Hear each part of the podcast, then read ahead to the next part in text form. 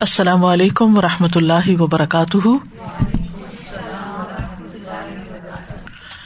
نحمد ونسلی علیہ رسول کریم ام آباد فعز باللہ من الشیطان الرجیم۔ بسم اللہ الرحمٰن الرحیم۔ ربش رحلی صدری ویسر علی عمری وحل العقدم السانی یفق قولی۔ صورت صافات کی آج نمبر ففٹی سے تفسیر۔ فأقبل بعضهم على بعض يتساءلون. پس وہ جنت والے ایک دوسرے کی طرف متوجہ ہو کر باہم سوال کریں گے۔ پچھلی آیات میں اہل جنت کی نعمتوں کا ذکر تھا۔ اللہ سبحان تعالیٰ نے ان کو عطا کی جانے والی نعمتوں، ان کی خوشیوں، کھانے اور مشروبات اور خوبصورت بیویوں اور خوش نما مجالس کا ذکر کیا۔ اس کے بعد ان کی آپس کی بات چیت کا اور پھر یہاں ایک دوسرے کو ماضی کے واقعات بتانے کا ذکر ہے۔ یعنی اہل جنت جب جنت کے مسندوں پر آمنے سامنے بیٹھ جائیں گے، ایک دوسرے کے ساتھ تبادلہ خیال کریں گے، ایک دوسرے کے ساتھ ملاقات کریں گے، تو وہ ان واقعات کو بھی یاد کریں گے جو دنیا میں گزر چکے کہ دنیا میں ہمارے ساتھ کیا کیا واقعات پیش آئے اور ہم کس طرح ان مشکلات میں سے گزرتے ہوئے یہاں تک آ کر پہنچے۔ تو یہ ایک دلچسپ گفتگو ہوگی۔ اسی کا ایک حصہ یہاں پر ذکر کیا گیا ہے۔ فقبل بعضهم على بعض اب یہاں نام نہیں لیا گیا، بعض کا لفظ استعمال کیا گیا۔ اقبلا کا معنی ہوتا ہے کسی کے رو برو ہونا اور اس کی طرف متوجہ ہونا۔ تو اقبال بعضهم على بعض یعنی وہ ایک دوسرے کی طرف متوجہ ہوں گے۔ اور ایک دوسرے سے سوال کریں گے۔ یعنی ایک دوسرے کی طرف متوجہ ہو کر بات کریں گے۔ اور یہ بات کرنے کا اصل طریقہ ہے کہ جب آپ کسی سے بات کریں تو اس کی طرف توجہ بھی کریں۔ نبی صلی اللہ علیہ وسلم جب لوگوں سے گفتگو فرماتے تھے تو صرف چہرے کے ساتھ نہیں بلکہ پوری طرح اس کی طرف متوجہ ہو جاتے تھے، اس کی طرف پوری طرح دیکھتے تھے اور اپنی باڈی لینگویج سے بھی اس بات کا اظہار کرتے تھے کہ آپ ان کی بات سن رہے ہیں۔ آج کل حال یہ ہو گیا ہے کہ آپ بچوں سے بات کریں، بڑوں سے بات کریں۔ ہاتھ میں موبائل ہے اور ہاں ہاں کرتے جاتے ہیں اور نظریں ان کی موبائل پر۔ اور اچھے پہلے میں نے سمجھدار سے، سمجھدار لوگوں کو دیکھا ہے کہ وہ مجلس میں بیٹھ کر، جہاں سارے لوگ بیٹھے ہوئے مجلس میں بیٹھ کر ہاتھ میں فون پکڑا ہوتا ہے اور وہ چونکہ اڈکشن ہو چکی ہے، ہر تھوڑی دیر کے بعد اسی کی زیارت کرنا۔ تو پھر بات کسی سے کر رہے ہوں گے اور بات کے درمیان میں ایک دم فون دیکھنا شروع کر دیں گے۔ کس قدر بد اخلاقی کی بات ہے۔ اور خاص طور پر اگر آپ کسی ایسے مجلس میں ہیں جہاں بڑے بیٹھے ہوئے ہیں، تو ان کا اپنا ایک ادب بھی ہوتا ہے۔ اگر آپ کے واقعی اتنے ضروری کام ہے تو پھر آپ گھر پہ رہیے۔ فون ہی دیکھنا ہے تو فون کے ساتھ دل بہلائیے، پھر مجلس میں کس لیے شریک ہوئے۔ اور اس سے بڑی آفت۔ یہ جو ایپل واچ پہن لی ہے، یہ اس سے بڑی مصیبت ہے۔ یعنی بعض لوگ تو یعنی ٹائم دیکھنے کے لیے تو سامنے بھی کہیں نہ کہیں کلاک ہوتی ہے۔ یا اگر ٹائم دیکھنا ہو تو انسان اس کے دیکھنے کے لیے ایک دوسرے سے پوچھ سکتا کہ ٹائم کیا ہوا ہے۔ یعنی زبان سے اظہار کر کے پھر اس کے بعد انسان دیکھ لے تو اور بات ہے۔ لیکن بات ہو رہی ہے اور بات ہوتے ہوتے نگاہیں نیچے چلی جاتی ہیں کہ اچھا اور اب کیا نوٹیفکیشن آیا بہت کچھ چیک کرتے رہتے ہیں، کبھی کچھ، کبھی یعنی کھیل کھلونے ملے ہوئے ہیں اور انہیں کے ساتھ دل بہلا رہے ہیں۔ تو آپ دیکھیں کہ جنت میں بھی کچھ ادب آداب ہوں گے۔ اور یہاں پر یہ بھی تو اللہ تعالیٰ فرما سکتے تھے کہ وہ ایک دوسرے سے بات کریں گے۔ نہیں، یہاں فرمایا اقبال آباد الہباد اقبال کا مانا ہوتا ہے کسی کے رو برو ہونا، اس کی طرف متوجہ ہونا۔ اس کو فیس کرنا، قبلہ کس کو کہتے ہیں؟ یعنی آپ جب نماز پڑھتے ہیں تو پھر نماز میں آپ اپنا چہرہ یا اپنا رخ کس طرف کرتے ہیں؟ سارا قبلے کی طرف کرتے آپ یہ تھوڑی کرتے ہیں کہ آپ نماز پڑھ رہے ہو کبھی ادھر منہ کر لیں، کبھی ادھر منہ کر لیں۔ ایسا تو نہیں ہوتا۔ تو فقبال البادی یا تسا ایک دوسرے کی طرف متوجہ ہو کر ایک دوسرے کے ساتھ بات کرتے ہوئے گزشتہ واقعات یاد کریں گے۔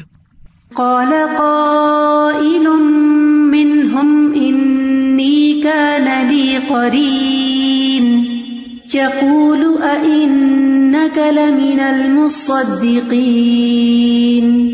أئذا متنا وكنا ترابا وعظاما أئنا لمدينون. ان میں سے ایک کہنے والا کہے گا، میرا ایک ساتھی ہوا کرتا تھا۔ قرین ایسے ساتھی یا دوست کو کہتے ہیں جو ہم عمر ہو؟ یا پھر اوساف میں ہم پلہ ہو، ایک جیسا ہو۔ ویسے قوت میں یا بہادری میں یا پھر علم میں ایک دوسرے سے ملتا جلتا ہو۔ یہ صرف اچھی صفات کے لیے نہیں، عموماً برے معنوں میں بھی استعمال ہوتا ہے۔ یعنی قرین برے ساتھی کے لیے بھی آتا ہے۔ شیتان کو بھی قرین کہا گیا ہے۔ جب دو اونٹوں کو ایک رسی سے باندھ دیا جاتا ہے، تو اس کے لیے بھی یہ لفظ استعمال ہوتا ہے۔ قرنتل بیرو ما البیر یعنی اونٹ اونٹ کے ساتھ ملا کے باندھ دیا گیا ہے۔ انی کان علی قرین یعنی دنیا میں میرا ایک دوست تھا جو میرے ساتھ ساتھ رہتا تھا اور وہ مجھے ایمان لانے سے روکتا تھا۔ یہ بات یہاں نہیں ہے، لیکن کرتا وہ ایسا ہی تھا اور خاص طور پر آخرت پر ایمان لانے میں سے۔ اس کرین کے بارے میں علماء نے تین اقوال کا ذکر کیا ہے۔ ایک یہ بھی کہا گیا ہے کہ اس سے مراد شیتان ہے اور وہ اس کو بہکاتا تھا، تو یہ اس کی بات نہیں مانتا تھا۔ دوسرا یہ کہ اس کا کوئی کلیگ تھا شراکت دار تھا، جو اس کو کفر کی دعوت دیتا تھا، لیکن یہ اس کی دعوت قبول نہیں کرتا تھا۔ یہ ابن عباس کا قول ہے۔ تیسرا مانا یہ کیا گیا کہ اس سے مراد وہ دو شخص ہیں جن کو سورت القحف میں ذکر کیا گیا ہے۔ ودرب لہم مسل رجولئی تو یہ وہی واقعہ ہے۔ اور یہ مکمل واقعہ جو بیان کیا گیا ہے، ان دونوں میں سے جو مومن جنت میں جائے گا، وہ جہنم میں جانے والے اپنے ساتھی کے بارے میں یہ بات کرے گا۔ تو میرا ایک دوست تھا، وہ کیا کہا کرتا تھا؟ یقول ان کا لمن المصدقین کیا تم بھی تصدیق کرنے والوں میں سے ہو؟ یعنی تم بھی مرنے کے بعد دوبارہ جی اٹھنے اور قیامت اور حساب کتاب اور جزا سزا کو مانتے ہو؟ کیونکہ وہ خود نہیں مانتا تھا، تو اس کو یہ بات بڑی عجیب لگتی تھی کہ تمہیں یہ سب کچھ کیسے یقین آتا ہے؟ وہی دس قیاس سمجھتا تھا۔ یعنی یہ تو ناممکن سی بات ہے، اور تم ایسی ناممکن بات کے اوپر کیسے بھلا یقین کر رہے ہو؟ ادا متنا و کننا تو رابن و ایزامن انا لبدین پھر وہ مزید یہ بھی کہا کرتا تھا کہ جب ہم مر جائیں گے یعنی دنیا میں ہماری زندگی کا خاتمہ ہو جائے گا ہم قبروں میں ڈال دیے جائیں گے، وہاں ہمارا جسم مٹی ہو جائے گا، وہ کنہ تو بن و ایزامن یعنی گوشت مٹی بن جائے گا اور باقی ہڈیاں رہ جائیں گی یعنی جسم پرانا ہو جائے گا۔ انا لمدینون تو کیا پھر ہمیں جزا سزا دی جائے گی؟ مدینون مدین کی جمع ہے۔ دان یدین دین سے۔ اس سے اسم مفول جو ہے مدیون ہے۔ اور مدیون جو ہے وہ غلام کے لیے بھی آتا ہے، جس سے حساب لیا جاتا ہے۔ تو دین بدلا اور جزا، سزا کے لیے استعمال ہوتا ہے۔ یعنی ان المدینون کیا ہم دوبارہ اٹھا کھڑے کیے جائیں گے اور دوبارہ ہمیں زندگی ملے گی اور پھر ہمیں ہمارے اعمال کا بدلا دیا جائے گا؟ تو اب آپ دیکھیے کہ یہ دو لوگ ہیں، ایک مومن ہے اور ایک غیر مومن ہے اور یہ دنیا میں اس قسم کی گفتگو کیا کرتے تھے۔ اور یہ مکالمے بہت جگہ ہوتے ہیں۔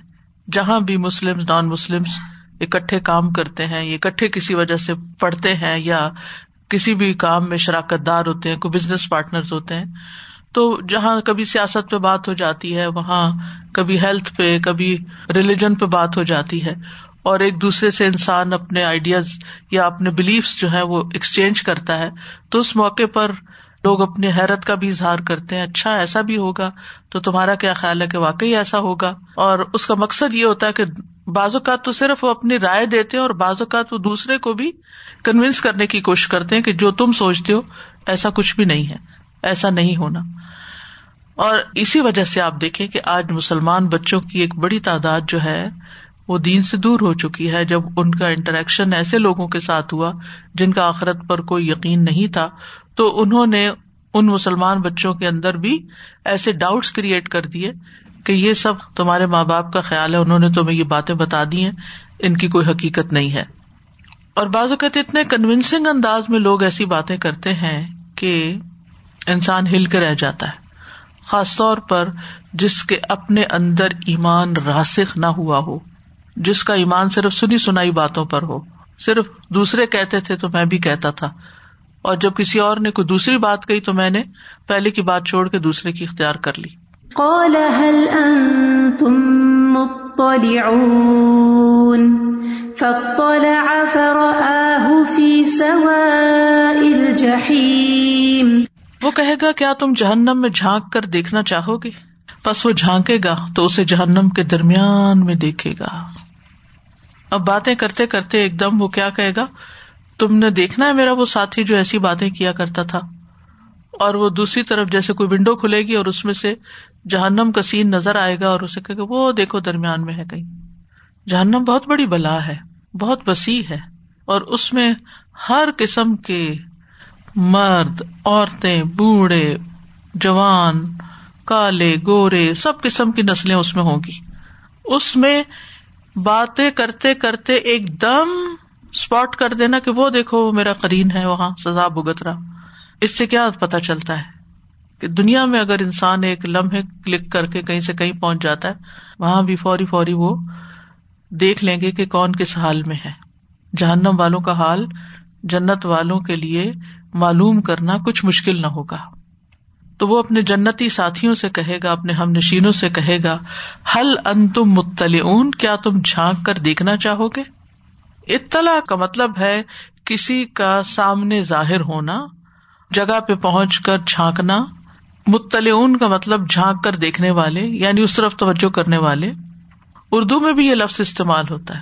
لیکن ہم اس کو پڑھتے کیا ہے متلے جو کہ غلط پروننسیشن ہے۔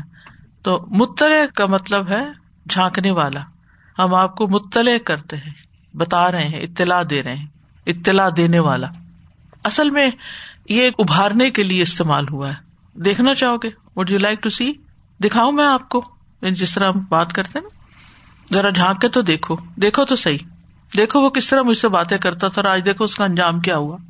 فتلا فرا فی سوائل جہیم تو وہ جھانک کے دیکھے گا، جس کو کہ تم دیکھنا چاہو گے؟ دیکھو وہ۔ تو وہ جو ہی جھانکے گا، عام طور پر ونڈو سے جھانکنے کے لیے لفظ آتا ہے۔ جھانک کس کے لیے آتا ہے؟ یعنی جب کسی خاص جگہ سے انسان کسی سوراخ سے یا کسی ونڈو سے باہر کو دیکھتا ہے، ایسے توجہ کر کے دیکھتا ہے۔ اچھا بلا دیکھوں کیا ہے؟ یا کسی سوراخ سے دیکھتا ہے، تو وہ بھی جھانک تانک ہوتی ہے، یا درد سے، دراڑ سے۔ تو وہ اس کو دیکھے گا، فی سوائل جہیم۔ سوا کا ویسے تو مطلب ہوتا ہے برابر۔ یہاں مانا ہے درمیان۔ کیوں؟ برابر کو درمیان کیوں کہا گیا؟ کوئی بتائے گا مجھے؟ جیسے آپ پیچھے ہی دیکھ رہے ہیں نا لوگو ہے یہ درمیان میں ہے؟ تقریباً درمیان میں ہی ہے۔ کیوں درمیان میں؟ کیونکہ اس کا ہر طرف سے فاصلہ برابر ہے۔ سینٹر پلیس ہو گیا۔ ٹھیک ہے؟ یہ میں اس لیے کہ پھر آپ کو کنفیوژن نہ ہو۔ جہاں کہیں بھی سوا کا لفظ آئے گا نا، یا تو برابری کے معنوں میں آئے گا، یا پھر درمیان کے معنوں میں آئے گا۔ سرات سوی کا لفظ بھی آتا ہے۔ تو سوا کا لفظ سرات کے لیے بھی آتا ہے، درمیانہ راستہ۔ تو وہ مومن اپنے دوستوں کے ساتھ اس جگہ کو دیکھے گا، جھانکے گا، تو وہ قیامت کا منکر، بھڑکتی آگ کے بیچ میں پڑا ہوا ہوگا۔ اس سے بھی پتا چلتا ہے کہ اہل جنت کی جو قوتیں ہیں، دنیا کی قوتوں سے زیادہ ہوں گی۔ اسی لیے تو اللہ تعالیٰ کو دیکھ سکیں گے۔ دنیا میں کوئی اللہ تعالیٰ کو نہیں دیکھ سکتا۔ لات کو لبسار دنیا میں، ہماری نگاہوں میں یہ طاقت ہی نہیں کہ ہم اللہ تعالیٰ کو دیکھ سکیں۔ علیہ السلام بھی بے ہوش ہو گئے تھے، صرف تجلی دیکھ کر۔ لیکن وہاں پر جو طاقتیں عطا کی جائیں گی، وہ دنیا کے مقابلے میں بہت زیادہ ہوگی تو جنت اور جہنم کا تو فاصلہ ہی بہت زیادہ ہوگا۔ بہت فاصلہ ہے۔ جنت جو ہے وہ اعلیٰ مقام ہے۔ اور اس میں سے بھی خاص طور پر جو جنت الفردوس ہے، اس کی چھت رحمان کا عرش ہے۔ آپ دیکھیے کہ عرش کے اوپر پھر کیا ہے؟ عرش جو ہے وہ آخری مقام ہے ایک طرح سے۔ تو دنیا میں جو لوگ اللہ سبحان و تعالیٰ کا قرب چاہتے ہیں، مقربون ہے سابقون ہے جو اللہ تعالیٰ کی قربت چاہتے ہیں اور اس قربت کے لیے وہ لمبے سجدے کرتے ہیں، کیونکہ سجدے میں اللہ کا قرب نصیب ہوتا ہے۔ اور ایسے کام کرتے ہیں لبج اللہ جو بھی ہے تو وہ وہاں پر رکھے جائیں گے۔ اور انسانوں میں سے جو بدترین انسان ہے جو منافق ہے وہ پھر درکل اسفل سب سے نچلی جگہ پر ہوگے سب سے نچلے گڑھے میں ہوں گے۔ تو اب آپ دیکھیے کہ سب سے نچلے گڑھے اور سب سے بلند جگہ کے درمیان کتنا فاصلہ ہوگا۔ یعنی صرف زمین کو آپ دیکھ لیے زمین سے آسمان کا فاصلہ اور آسمان سے پھر مزید سات آسمانوں کا فاصلہ اور پھر اس کے بعد پانی اور اس کے بعد جنت اور پھر عرش، بہت فاصلے ہیں۔ یعنی اتنے زیادہ فاصلوں کے باوجود بھی وہ بس ایک منہ موڑنے کی دیر ہے اور اس خاص چیز کی طرف، کیونکہ جنتی جو طلب کریں گے ان کو مل جائے گا نا۔ اب ان کی طلب کیا ہوگی کہ وہ دیکھیں۔ جو ہی ان کی طلب ہوگی، اللہ تعالیٰ تو کو پتا ہے کہ کیا چاہ رہے ہیں اس وقت۔ فوراً وہ منظر ان کے سامنے کر دیا جائے گا۔ وہ جہنم کی گہرائی میں اس کو دکھا دیا جائے گا۔ اب بھی آپ دیکھیے کہ جو لوگ live video Facebook program کرتے ہیں تو وہ کہیں دنیا کے کسی کونے میں بیٹھے ہوئے بات کر رہے ہوتے ہیں اور ان کی آواز اور تصویر دونوں کہاں پہنچ رہی ہوتی ہے ہزاروں میل کے فاصلے پر۔ تو یہ تو انسانوں کی بنائی ہوئی چیزیں اور جو اللہ سبحان و تعالیٰ کے بنائے ہوئے طریقے سسٹمس ہیں اور بنائی ہوئی چیزیں ان کا تو کوئی مقابلہ ہی نہیں ہے۔ اب یہ ہے کہ جہنم میں چاہ کر تو لوگوں کی شکلیں بھی بگڑ جائیں گی۔ لیکن اللہ سبحان و تعالیٰ چونکہ ان کی خواہش پوری کرے گا اس کو دکھانے کی تو وہ اس کی شکل اسی طرح پھر نظر آ جائے گی کہ اس کو پہچان لیں گے۔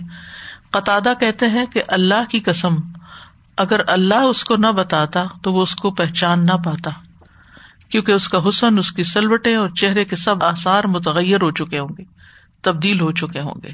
کیونکہ تلفا وجوہ منار وہ فی ہا کال جہنم کی آگ ان کے چہروں کو جھلس دے گی اور ان کے جبڑے باہر نکلے ہوئے ہوں گے۔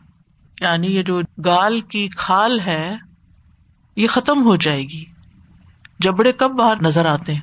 آپ نے سری بھنی ہوئی دیکھی ہوگی کہ وہ جب بھنی جاتی ہے تو اس کی ساری کھال جل جاتی ہے نا۔ تو وہ دانت جو ہوتے ہیں نا بکرے کے، وہ نظر آنے لگتے ہیں۔ یا سکڑ جاتی ہے، جل کے سکڑ جاتی ہے یا ختم ہو جاتی ہے۔ تو یہاں بھی جہنمیوں کا حال یہ ہوگا تو شکل تو بدل جائے گی۔ بڑھاپے سے شکل بدل جاتی ہے۔ سارے بوڑھے لوگ ایک جیسے بچے ملتی جلتی شکلوں کے نظر آتے ہیں نا، ایسے بوڑھے لوگ بھی ایک جیسی شکلوں والے نظر آتے ہیں۔ کچھ تھوڑے بہت فرق کے ساتھ۔ تو جہنمیوں کی شکلیں بھی اسی طرح بگڑ چکی ہوں گی۔ سورت المدثر میں آتا ہے، وما ادرا کما سقر لا تبقی ولا تذر لواحت للبشر۔ تم کیا جانو کہ سقر کیا ہے؟ وہ نہ باقی رکھے گی، نہ چھوڑے گی۔ کھال ادھیڑ دے گی۔ لواحت للبشر۔ اب نہ صرف یہ کہ یہ اس کو دیکھیں گے بلکہ بات کریں گے۔ قال تالله إن كدت لتردين ولولا نعمة ربي لكنت من المحضرين وہ کہے گا اللہ کی قسم بے شک قریب تھا کہ تو ضرور مجھے بھی ہلاک کر دیتا۔ اور اگر مجھ پر میرے رب کا احسان نہ ہوتا تو ضرور میں جہنم میں حاضر کیے جانے والوں میں سے ہوتا۔ کالا کہے گا مومن بولے گا جہنمی سے تلّہ قسم ہے اللہ کی ان کے قریب تھا کہ تو مجھے ہلاک کر دے۔ آپ نے وہ پڑھا نا ول متردیا تو تردی ہوتا اوپر سے نیچے گر کے مرنا۔ یعنی تو مجھے ایمان سے کفر کی حالت میں لے جاتا تو میں بھی ہلاک ہو جاتا۔ تیری بات مان لیتا تو تو, تو مجھے ہلاک ہی کر دیتا۔ یعنی قریب تھا کہ تو مجھے اللہ سے دور کر دیتا۔ ولا نعمت ربی لکن تو من المحدرین اگر میرے رب کی نعمت نہ ہوتی یعنی میرے رب نے مجھے ثابت قدمی کی نعمت سے نہ نوازا ہوتا، تو میں بھی تمہارے ساتھ عذاب دیے جانے والوں میں حاضر ہوتا۔ محدرین کا لفظ احدر یحدر احدار سے ہے۔ یہ شر کے متعلق استعمال کیا جاتا ہے۔ یعنی اللہ سبحان تعالیٰ جو ہے، اسی کا احسان ہوتا ہے تو بندہ بچتا ہے، وہی بچاتا ہے تو بچتا ہے، ورنہ بچ نہیں سکتا۔ تو اس آئے سے یہ پتا چلتا ہے کہ اللہ سبحان تعالیٰ کی قدرت اور عظمت بہت بڑی۔ وہ جو چاہے کر سکتا ہے۔ وہ جنتوں جہنمیوں کے درمیان بات چیت کروا سکتا ہے۔ وہ بگڑی ہوئی شکل کے شخص کو دکھا سکتا ہے۔ لیکن سب سے اہم بات جو یہاں ہمیں سیکھنے کو مل رہی ہے وہ یہ کہ برے ہم نشین سے بچنا چاہیے۔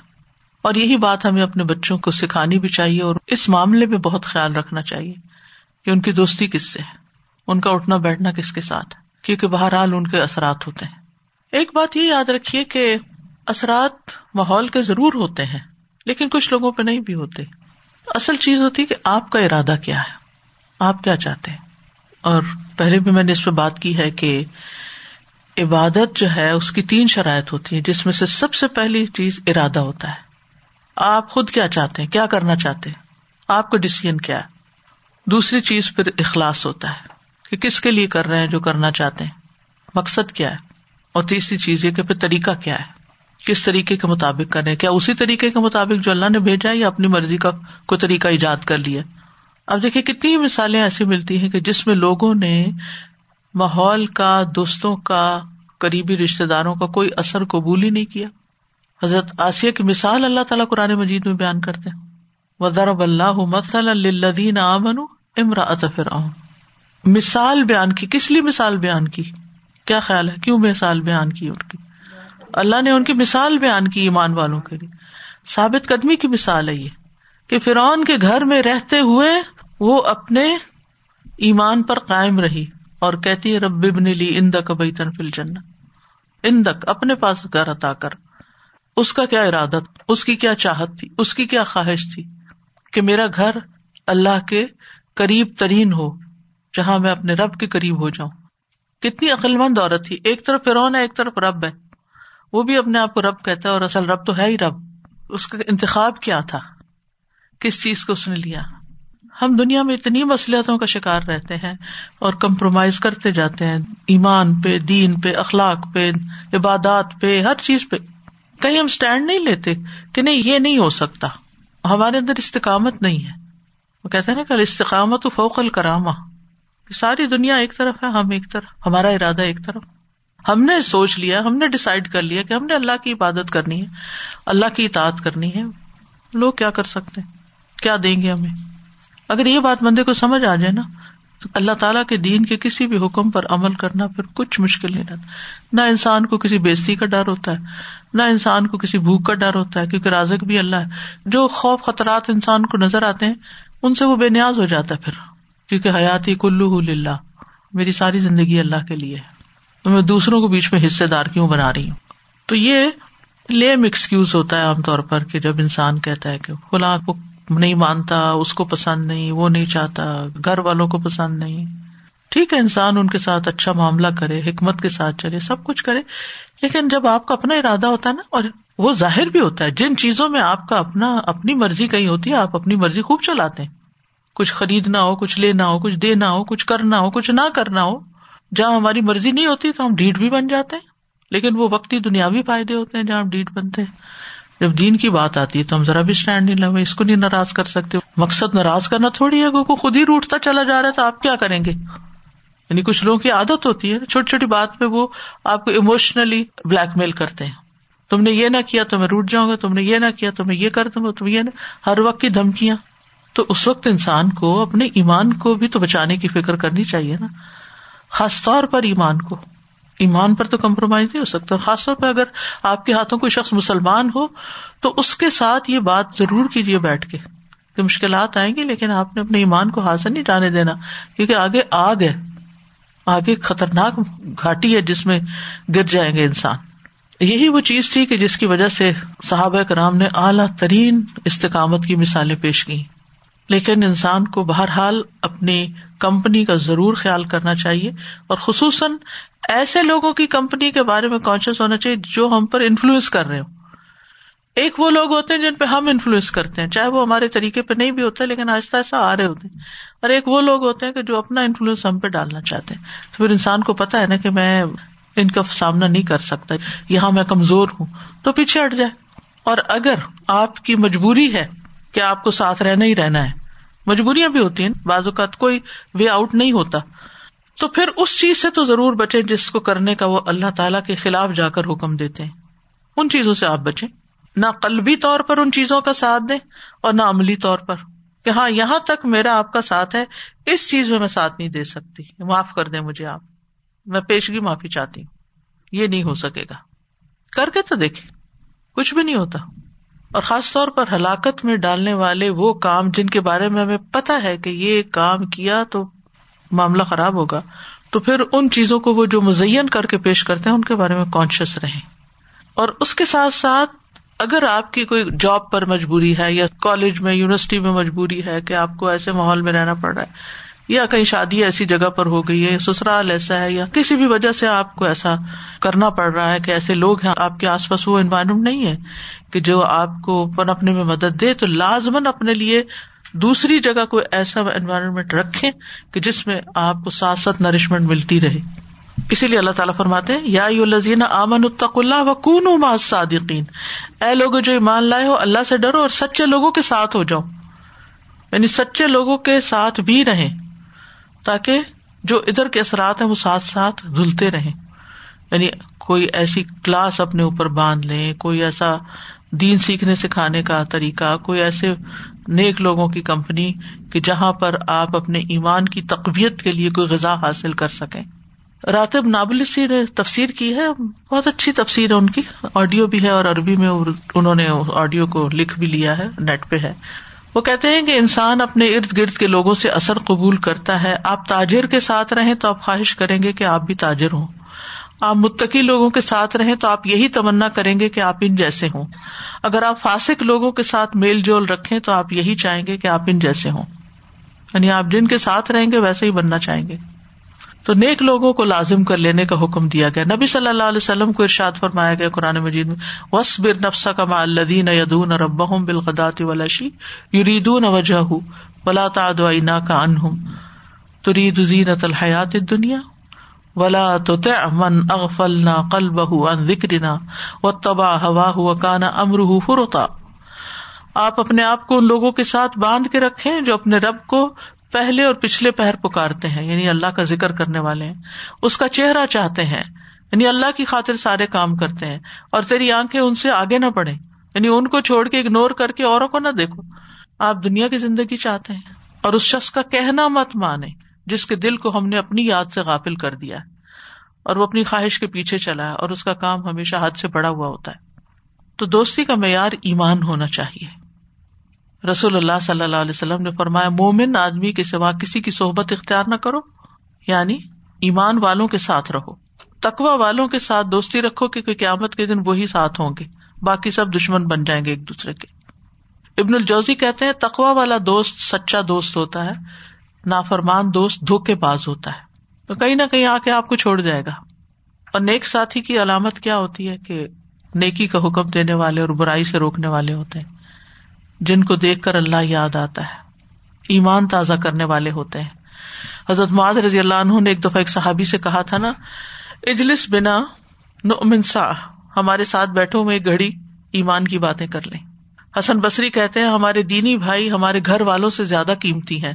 ہمارے گھر والے ہمیں دنیا کی یاد دلاتے ہیں اور ہمارے دینی بھائی ہمیں آخرت کی یاد دلاتے ہیں۔ پھر یہ کہ ایسے دوست بنائے جو آپ کی اصلاح کریں۔ آپ کی غلط باتوں پر یہ اثر کرنے والے نہ ہوں۔ بلکہ جہاں کہیں دیکھیں کوئی کمی کوتاہی ہے تو وہاں بتائیں کہ آپ یہ چیز ایسے نہیں، ایسے کر لیں۔ پھر جب آپ نیکی کا کام کریں تو آپ کے ساتھ تعاون کرنے والے ہوں۔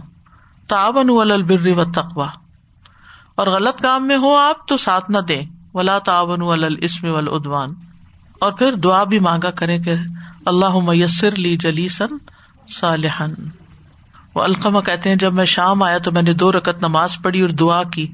نئی جگہ گئے تھے۔ اللہ میسر لی جلی صالحن کہتے پھر کچھ لوگ بیٹھے تھے، میں ان کی مجلس میں بیٹھ گیا۔ تھوڑی دیر کے بعد ایک بزرگ آئے اور میرے پاس بیٹھ گئے۔ میں نے پوچھا، یہ کون ہے؟ لوگوں نے بتایا کہ ابو دردار رضی اللہ عنہ ہے میں نے ارض کی کہ میں نے اللہ سے دعا کی تھی کہ اللہ مجھے کوئی نیک ساتھی عطا فرما۔ تو اللہ تعالیٰ نے آپ کو مجھے عنایت کر دیا۔ کہ آپ خود چل کے میرے پاس آ گئے۔